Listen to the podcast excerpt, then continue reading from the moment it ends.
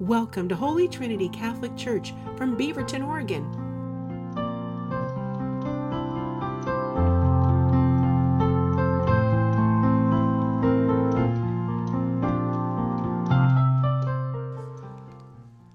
I do want to tell you a little story. When I was in college, I lived at home. That's back before everybody went away to school. And so I commuted from home to the University of Portland. One weekend day, I was studying at home and I heard some sounds in the backyard, and it went whack, whack, whack, whack. So my mom went to a window to find out what was going on out there, and she came back with a request for my dad. Your son is in the backyard hitting apples on the ground with a golf club. There's a big mess out there, would you make him clean it up, please? So my dad, he, very agreeable, got up and went to the window, and I heard a few more whacks. And then I heard my dad clear his throat. I thought, my brother is going to get it. And then I heard my dad tell my brother, keep your head down and your left arm straight. and, and that was it. There were a few more whacks on some apples, and then I heard my dad tell my brother, That's good. Good job, you've got it down. And then I heard my dad tell my brother to clean up his mess. I, I, actually had thought my dad had forgotten what my mom had asked, but he hadn't really. He just wanted to make what might have been uncomfortable for my brother a good learning experience. And actually, my brother's a pretty good golfer now, so. One thing that I've learned in my very, very brief priestly ministry is that active listening is very, very important. It shows the person that you're listening to that you care about them, that you take them seriously, that you want to properly understand them, and that basically you want to show them respect. So, when James, in our second reading today, says to be doers of the word and not hearers only, he's implying that doers should also be profound hearers or listeners. His point is that we should be hearing whatever it is that is really important for us, well enough to be the difference between lip service and real service. That kind of hearing would be understood to be the difference between empty discipleship and full commitment.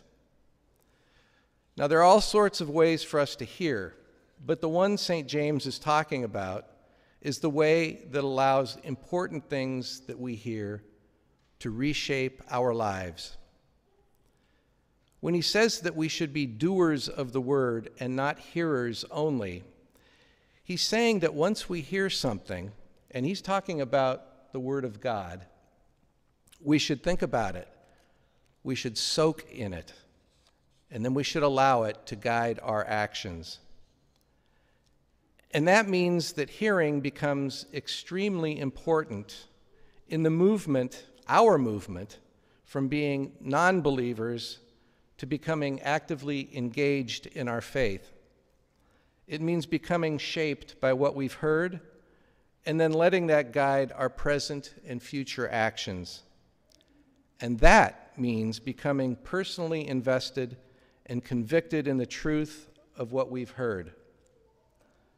So, how do you go about that? Introducing the Word of God into your mind and heart, your very center. Well, there's some obvious things you can do, like regular Mass attendance and confession, and maybe starting to read Scripture on a regular basis. And the reason St. John James tells us is that faith is just not enough. He says that we have to act on it too. And what he's telling us here is that the first person that I have to act on is myself.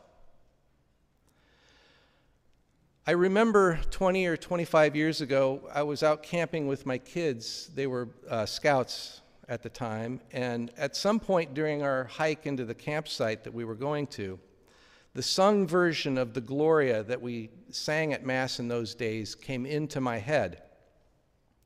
And instead of trying to get it out of my head like a bad song that you can't get rid of, I began singing that hymn, that, that song, internally for the rest of that weekend. And for days and weeks after that, my, that song was in my head, and I began to savor the words, turning them over in my mind reflecting on their meaning word by word. This went on for a long time, and it was, as they say, formational for me to the point where a deeper meaning of that prayer over time registered inside of me. And I began to hear and repeat the words in a very new light.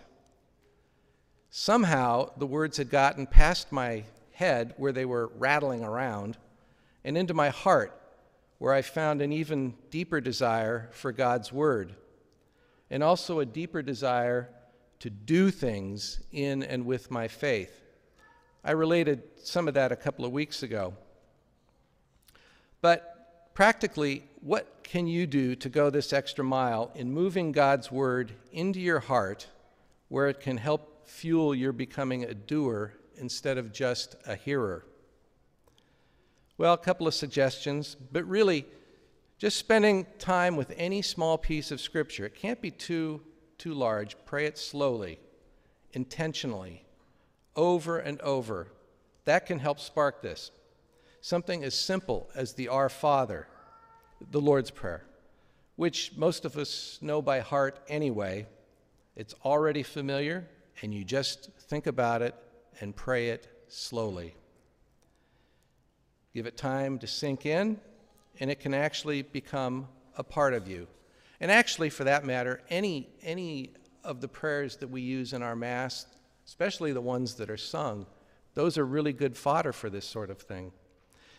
But it'll start in your head and eventually end up in your heart. But if it's going to be fruitful, it has to end up somehow in your hands where it can be offered to others but it has to be absorbed first before it can go to work. And you just give a few minutes a day to it, more if you can, and if you forget, you come back to it. If you're taking Father Dave's suggestion last week, last week to think deliberately and intentionally about your prayers, works, joys, and sufferings each day with the morning offering that was in the bulletin, you're on the right track. But in this way, you're not only inviting God into your day each day, but you'll also be inviting His Word to shape you, all of you, and make you not only a hearer, but a doer as well.